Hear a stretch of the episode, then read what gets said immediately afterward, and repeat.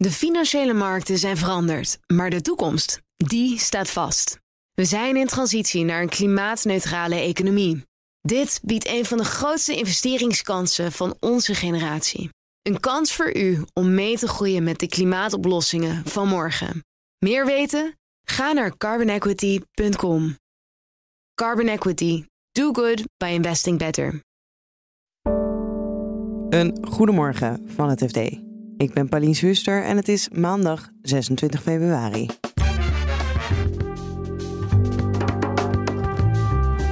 Volgens autoriteiten zijn bedrijfsverzamelpanden en virtuele kantoren een te makkelijke dekmantel voor criminele activiteiten. Het grote probleem, het overkoepelende probleem is dat we hier te maken hebben met een sector die eigenlijk onzichtbaar is. Gaan bedrijven straks vertrekken uit de één na kleinste staat van Amerika?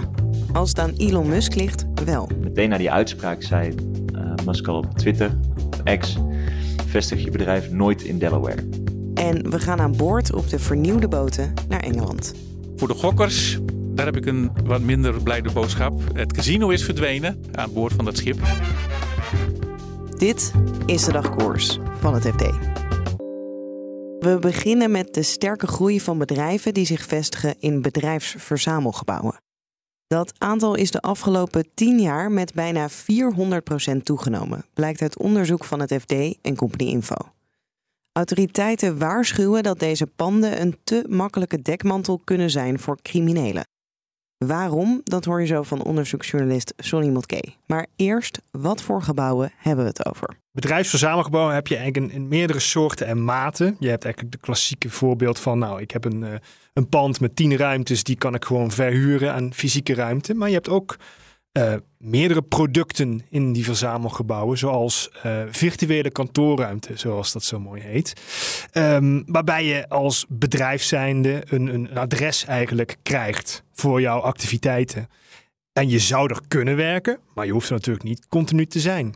Een andere mogelijkheid is ook dat je een bedrijfsverzamelgebouw als een postadres gebruikt om daar dus de post te komen ophalen. Met name is dat ook vaak prettig, horen wij, vanuit privacy-overwegingen. Stel, je hebt een eenmanszaak op je eigen adres staan, maar je wil niet dat een, een vervelende klant of fan, weet ik het, uh, niet zomaar bij je op de stoep staat. Dan is het prettig dat je dat uh, ja, ergens anders kunt neerzetten. En dat zijn die verzamelgebouwen ook voor bedacht. Ja, en hoe verklaart de sector dan deze enorme groei? Want het aantal bedrijfsregistraties in dit soort panden is twee keer zo hard gegroeid als het aantal Nederlandse bedrijven. Wat zeggen zij dan dat dit allemaal zijn? Terugkerend verhaal is inderdaad die privacy. Mensen willen vaker gewoon een, een bedrijf scheiden van hun thuisadres. Er is een verandering gekomen bij het handelsregister, waardoor het thuisadres makkelijker afgeschermd kan worden. Uh, als je al een postadres hebt op zo'n bedrijfsverzamelgebouw. Nou, dat is natuurlijk heel populair dan opeens als mensen dat weten van hey, ik kan het ontkoppelen van mijn eigen pand. Maar wat ook meespeelt is, uh, er is een tekort aan uh, kleine kantoorruimte. Mensen willen toch op maat iets hebben. Dat wordt vaak aangevoerd. En ook gewoon ja, prestige. Want het is niet voor niks dat de meeste van die bedrijfsverzamelgebouwen in de Randstad staan. Met name Amsterdam, ook Rotterdam. En voor een uh, ondernemer uit Oude Pekela of Zuidwest Heerlen is het er ook wel prettig om voor de, de statuur vaak dat uh, Amsterdam dan erop te hebben staan. Dat is internationaal gezien of voor bepaalde klanten spreekt dat toch aan, horen we bij de aanbieders van deze diensten. Ja, en het aanbieden van zo'n postadres, dat mag gewoon, toch? Ja, dat mag. Uh, wel belangrijk dat je aan de wettelijke vereisten houdt. Uh, sinds een jaar of tien, iets meer, moet je aan strenge WWFT-eisen uh, voldoen. Dat zijn anti-witwasregels. Nou, in het kort, klanten controleren. Wie zijn het? Antecedentenonderzoek. Je moet er ook voor zorg dragen dat er geen rare dingen gebeuren met die bedrijven. Dus rare wisselingen. Wees alert op vreemde, bijvoorbeeld cash-enveloppen die opeens langskomen en dergelijke. Alles om uh, ja, ook criminelen zoveel mogelijk uh, buiten de deur te houden. Waar maken de autoriteiten zich dan precies druk op? De autoriteiten hebben bij uh, controles die ze recent ook hebben uitgevoerd, geconstateerd dat het bij de risicocontroles van die aanbieders van adressen, ja, dat daar nog wel eens aan schort die bedrijven hebben het niet helemaal op orde, zoals dat dan heet. Uh, ze vergeten misschien eens een keer een documentje extra in te scannen. Uh, maar wat ook voorkomt is dat als een klant eenmaal ja, een groen licht krijgt en binnen is, dat daarna geen opvolging wordt gegeven. Dus Uh, hoe zit het met veranderingen in bedrijfsstructuren? Hoe, gebeuren er vreemde dingen zoals cash-enveloppen die misschien binnenkomen? Je, je moet die controles continu blijven uitvoeren. En wat ook meespeelt en is geconstateerd door de autoriteiten, is dat uh, ja, die aanbieders hebben ook een businessmodel dat ze levend willen houden. En dan zijn ze ook wel bereid om extra risico's te nemen. Ja, om toch meer klanten sneller naar binnen te halen. Want meer klanten is meer geld. En anderzijds zijn er ook uh, zorgen over de grote geldstromen die via die bedrijven door de flexkantoren heen lopen. Uh, bij een analyse van uh, verdachte transacties is naar voren gekomen dat voor uh, miljarden euro's in de afgelopen vijf jaar door die bedrijfsverzamelgebouwen is gelopen. Dus dat zijn transacties die misschien te koppelen zijn aan drugstransporten, coronasteunfraude, aan gewone internetoplichterij, et cetera. En dat is wel problematisch. En vandaar ook dat het onderwerp behoorlijk op de kaart staat bij de autoriteiten en er dus ook controles worden uitgevoerd bij de aanbieders van domicilie, zoals dat heet. En wat willen de instanties dan uiteindelijk van deze sector, die dus zo enorm aan het groeien is? Kijk, ze willen uiteindelijk dat die sector zichtbaarder wordt. Het, het, het grote probleem, het overkoepelende probleem is dat we hier te maken hebben met een sector die eigenlijk onzichtbaar is. Bij de meeste criminaliteit, als jij eh, drugsproblematiek denkt of, of, of oplichters en dergelijke, dan zie je iets. Maar hier zie je niks. Je ziet letterlijk alleen maar deuren deuren in een straat waar niets is. Dus niemand die het merkt.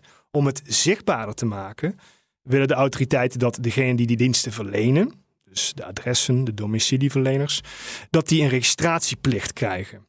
Want als je ze registreert, dan weet je waar die diensten worden verleend. En is het makkelijker om in kaart te brengen waar die risico's zitten en hopelijk dus die criminelen tegen te werken. Dan gaan we naar Delaware, de één na kleinste staat van Amerika. Toch is ruim 60% van de 500 grootste bedrijven daar officieel gevestigd. En dat is dan weer goed voor ruim een kwart van de inkomsten van de staat. Maar die lucratieve positie staat op spel, vertelt correspondent Lennart Sandbergen. Want Elon Musk is boos. Nou, zijn kritiek is vooral dat hij 55 miljard aan salaris moet uh, inleveren. Hij heeft een rechtszaak verloren uh, een paar weken geleden in Delaware. En dat ging over een groot beloningspakket dat uh, Musk zou krijgen als het bedrijf veel meer waard zou worden. Nou, dat is gelukt. Maar goed, hij had hem verloren en daardoor uh, was Elon Musk natuurlijk nogal boos. En meteen na die uitspraak zei Musk al op Twitter, X, vestig je bedrijf nooit in Delaware. En nou ja, dat is op zich wel opvallend, want juist in Delaware zijn eigenlijk vrijwel alle Amerikaanse bedrijven gevestigd. Dus zeker de bedrijven die op de beurs genoteerd staan. Ehm, op het moment dat bedrijven naar Wall Street gaan, meestal zijn ze in 80% van de gevallen uh, in die mini-staat gevestigd. Dus nou ja, dat zegt wel iets dat uh, Musk daar toch wat aan wil doen. En hoe is dat eigenlijk zo gekomen dat zoveel bedrijven daar zitten? Ja, uiteindelijk is het een soort race to the bottom geweest, maar al wel 100 jaar geleden. Het is een kleine staat. Eigenlijk vragen ze heel weinig belasting aan bedrijven. 2 miljard per jaar. Dat is voor een staat met een miljoen inwoners toch wel best wel veel geld. Er is hele ontwikkelde rechtspraak daar. De rechters die daar zijn, die zijn heel erg gespecialiseerd. Er is ook geen juryrechtspraak, wat het nou ja, onvoorspelbaar maakt wat er uit een bepaald juridisch conflict komt. Dus ja, bedrijven voelen zich daar gewoon zeker bij. En ja, hebben iets meer zekerheid over dat, dat ze eigenlijk van tevoren al weten wat er waarschijnlijk uit een uh, juridische beslissing gaat komen. En Musk die heeft inmiddels ook uh, daad bij het woord gevoegd. En SpaceX en X verhuist naar Texas. Is er dan een risico dat Delaware die lucratieve positie kwijtraakt aan Texas? Ja, dat probeert Texas en ook Nevada proberen dat wel echt. Uh, dus nou ja, die staten die richten dan ook speciale rechtbanken op waar dan gespecialiseerde rechters zitten. Wat allebei deze staten wel een beetje wat meer proberen te doen, is het juist aantrekkelijk maken voor machtige oprichters slash groot aandeelhouders. Dus mensen zoals Elon Musk. In uh, Delaware zijn ook zeg maar, de rechten van kleinere aandeelhouders zijn wel belangrijk. Dus die willen liever in een staat zitten waar, nou ja, waar ze daar eigenlijk geen last van hebben. En willen ze dus eigenlijk, waar het dan op neerkomt, die kleine aandeelhouders gewoon buitenspel zetten. Dat is dus een beetje de reden dat de bedrijven die ervoor kiezen om te verhuizen, ja, dat zijn niet de typische beursgenoteerde bedrijven waar eigenlijk niet een één iemand de macht heeft eigenlijk meer een staat waar nou ja, Elon Musk zo'n rechtszaak over zo'n groot beloningspakket niet had verloren. Ja, precies. Ja, daar gaat het uiteindelijk echt om. In Delaware wordt er veel breder gekeken naar de rechten van alle aandeelhouders. En in een staat als Nevada, en dan sla ik het een beetje plat, maar waar het dan gewoon op neerkomt, of in Texas ook, van nou ja, de meeste stemmen gelden, de meeste mensen hebben voor dit beloningspakket gestemd, nou, dan zijn we klaar. Dan hoeven we het er verder niet meer over te hebben. Ja, dat is natuurlijk wel erg aantrekkelijk voor Elon Musk. En tot slot gaan we het hebben over de veerverbinding naar Engeland vanuit Hoek van Holland. Het aantal passagiers trekt aan, maar bij rederij Stena Line merken ze wel nog steeds de gevolgen van de coronapandemie en de Brexit. Redacteur logistiek Pieter Locus nam een kijkje op de vernieuwde boten. Het zijn ro-ro-schepen en dat betekent dan weer roll-on, roll-off. Dat zijn schepen die zowel geschikt zijn voor het vervoer van passagiers als van vracht. Het zijn twee schepen die in 2010 eh, in de vaart gekomen zijn: de Hollandica en de Britannica. Toepasselijk, het is de verbinding Hoek van Holland-Harwich. Ja, die worden periodiek onderhouden of gerenoveerd. Niet in zijn geheel, maar er worden delen van zo'n schip worden dan gerenoveerd. En deze keer uh, waren ze opnieuw aan de beurt en uh, lagen ze dus in het droogdok van uh, Dame Shipyards in Schiedam. En daar wordt dan in een dag of 18 moeten die schepen dan gerenoveerd worden. In dit geval waren dus de sociale ruimtes waren aan de beurt en die hebben ze dus helemaal opnieuw ingericht. Wat hebben ze veranderd? Ze zijn wat geschikter gemaakt voor gezinnen. Er is een zogenaamde family hub gemaakt, waar ook ouders gewoon beter bij hun kinderen kunnen blijven als die daar aan het spelen zijn. Het is allemaal wat ruimer gemaakt, 100 zitplaatsen meer. Maar voor de gokkers, daar heb ik een uh, wat minder blijde boodschap. Het casino is verdwenen daardoor aan boord van dat schip. Er was gewoon eigenlijk geen behoefte meer aan. Tenminste, voor het grootste gedeelte van de passagiers, die hebben daar geen behoefte aan. Dus dat is verdwenen.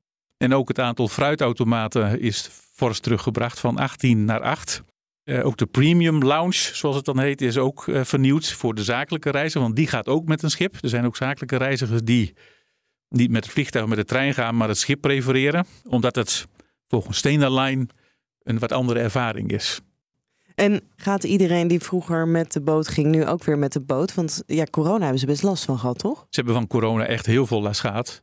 Ik heb eens even naar de passagiersaantallen gekeken. Ja, die halveerden meer. En ik denk dat het voornamelijk chauffeurs waren die nog uh, meegingen. Omdat in de coronaperiode waar je natuurlijk alleen mocht reizen als je ja, een essentieel beroep had. Hè, of een cruciaal beroep.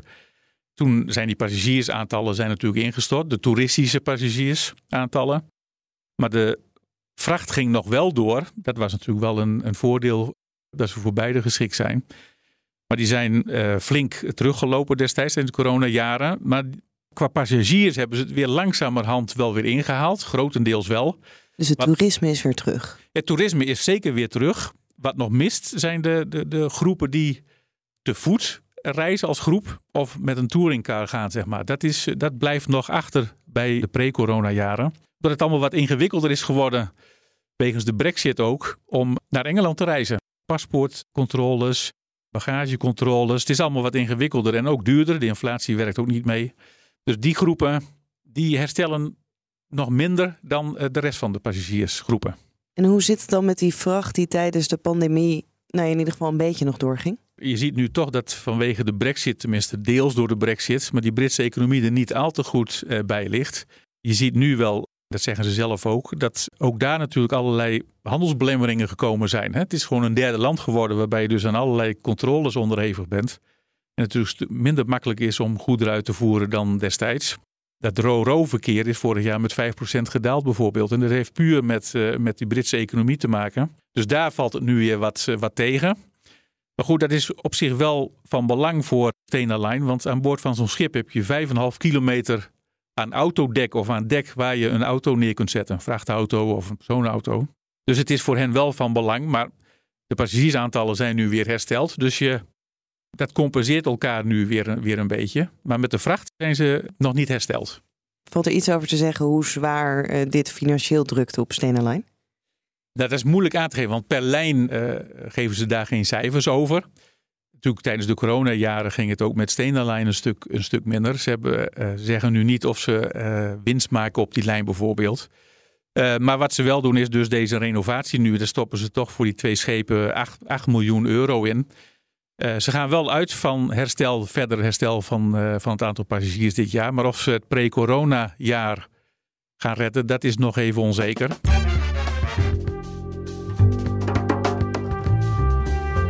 Dit was de dagkoers van het FD. Morgenochtend zijn we er weer met een nieuwe aflevering. En wil je tussendoor het laatste financieel-economisch nieuws volgen? Ga dan naar fd.nl of naar de FD-app. Voor nu nog een hele fijne dag en graag tot morgen. De financiële markten zijn veranderd, maar de toekomst, die staat vast. We zijn in transitie naar een klimaatneutrale economie. Dit biedt een van de grootste investeringskansen van onze generatie. Een kans voor u om mee te groeien met de pioniers van morgen. Meer weten? Ga naar carbonequity.com. Carbon Equity. Do good by investing better.